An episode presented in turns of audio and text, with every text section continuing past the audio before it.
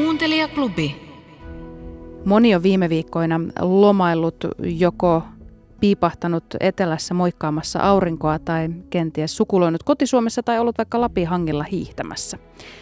No mistä tämän lomailusesongin on huomannut? Aika usein siitä, että sosiaalisen median syötteeseen ilmaantuu lomakuvia. Terveiset matkoilta välitetäänkin usein omien sometilien kautta, eikä niinkään postikortein. Kuinka moni edes lähettää lomareissultaan läheisilleen enää postikortin? Jarmo Laitaneva heitti postikorttitervehdykselle Mallorkalta kevyet mullat jo marraskuussa 2017. Impulssi lähettämistä tai tämmöistä hetkistä muistamista tulee mieleen tänä päivänä tekstiviestit tai jotkut muut somepäivitykset, ehkä, ehkä WhatsApp-viestit tai muuta. Onko se nyt mennyt pahasti päällekkäin tämän markkinan kanssa? On totta kai. Siis suurin, suurin tota, takapakki korttikulutuksessa tuli siitä, kun nuoret tytöt rupesivat käyttämään tekstiviestiä 1900-luvun loppupuolella. Se näkyi tilastoissa. Ja, ja, tota, ja totta kai sitten, sitten niin kuin, äh, nämä uudet, uudet tavat kommunikoida ja pitää yhteyttä on, on syönyt korttia. Mutta niin kuin yksi, yhdessä tutkimuksessa nuori, nuori nainen joka varmasti käyttää kaikkia näitä valikoimaan kuuluvia välineitä, niin totesi, että kyllähän sitten, jos on semmoinen tuttu, on Pariisissa ja silloin syntymäpäivä, niin hän käyttää Facebookia tai mitä käyttääkin. Mutta jos se kaikkein läheisin ystävä, jota hän tapaa päivittäin, niin hän sille lähetä mitään someviestiä, vaan sille hän antaa kortin ja tota, hyvä, useimmiten myös lahjan kanssa. Mutta, mutta siinä käytetään korttia, koska se on se kaikkein henkilökohtaisin. Kevyet mullat ohjelma luo katsauksen menneiden vuosikymmenien merkkipaaluihin. Katukuvastamme, käytöstämme ja ajatuksistamme on vuosikymmenien aikana hävinnyt melkoinen määrä asioita ja tarveesineitä. Tieto- ja viestintäteknologia on siirtänyt monia toimintoja sähköisiksi, mutta myös kulttuuriset asiat ovat jatkuvassa muutoksessa.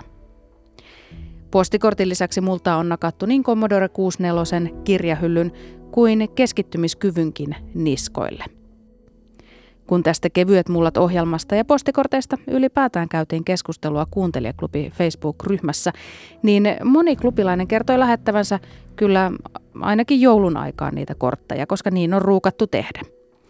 Mutta moni myös voivotteli sitä, että kun osoitteet eivät enää tuppaa olemaan tallessa. Vanha kunnon osoitekirja. Sitä ei kovinkaan monella taida enää olla. Kuuntelijaklubi. Turisti on haluttua tavaraa myös täällä Suomessa. Tuohan turisti tullessaan rahaa maahan, käyttäessään palveluita ja ostaessaan tuliaisia vierailemastaan maasta. Mutta mitä sitten, kun heitä, siis turisteja, on liikaa? Monet Euroopan kaupungit, kärjessä Venetsia ja Barcelona, mutta myös Amsterdam ja Berliini, kärsivät massaturismin haitoista. Moniääninen Eurooppa-sarjan jaksossa massaturismi tukahduttaa eurooppalaisia suurkaupunkeja. Jenni Meronen pohtii Venetsian tilaa ja turismia. Mikä Venetsiassa on mennyt pieleen ja mitä muut kaupungit voisivat oppia siitä? Venetsiasta on tullut useita Euroopan kaupunkeja vaivaavan liiallisen turismin symboli. Ilmiö pakottaa asukkaat ulos kaupunkien keskustoista sekä vuokrien nousun että palveluiden katoamisen myötä. Venetsiassa kadut ovat täynnä turistirihkamaa myyviä liikkeitä ja ravintoloita, mutta rautakaupat ja päiväkodit loistavat poissaolollaan. Laguna-kaupungissa käy vuosittain noin 28 miljoonaa turistia.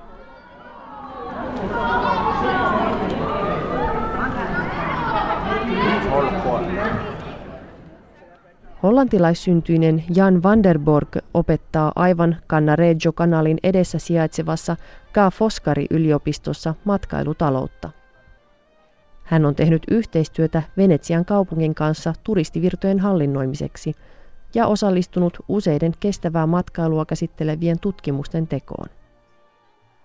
Kysyn häneltä, onko tilanne Venetsiassa tosiaan niin paha kuin ulkomailla usein annetaan ymmärtää.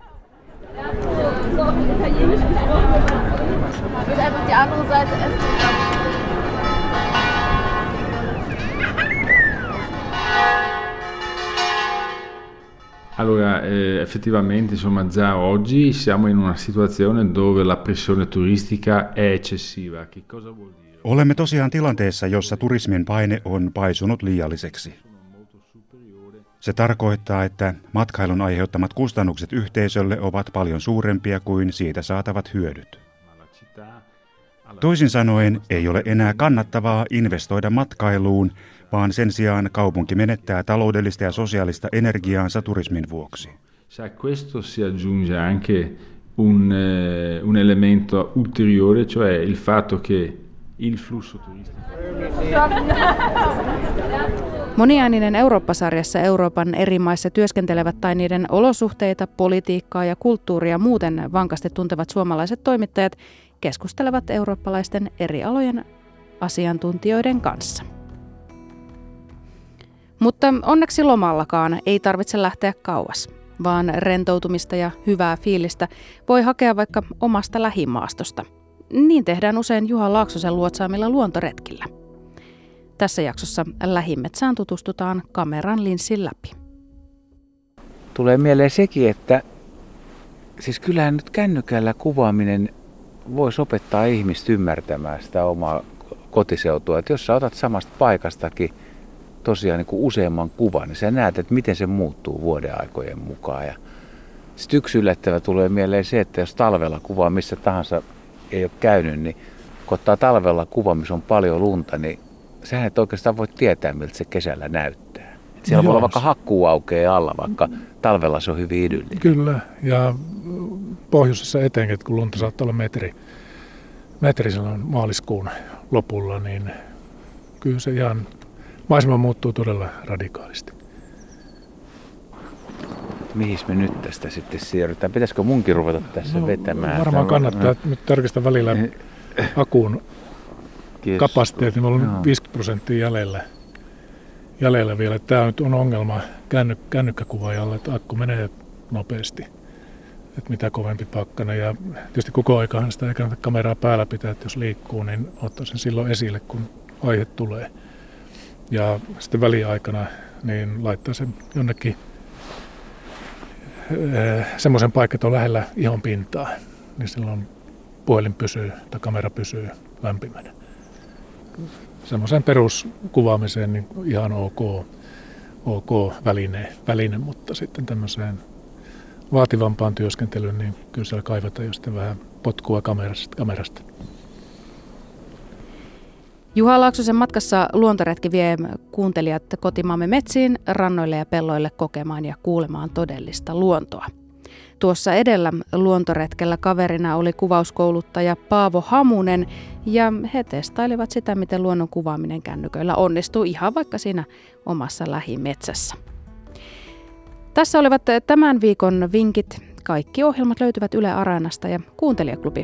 Sehän löytyy myös Facebookista, sieltä ryhmät osiosta.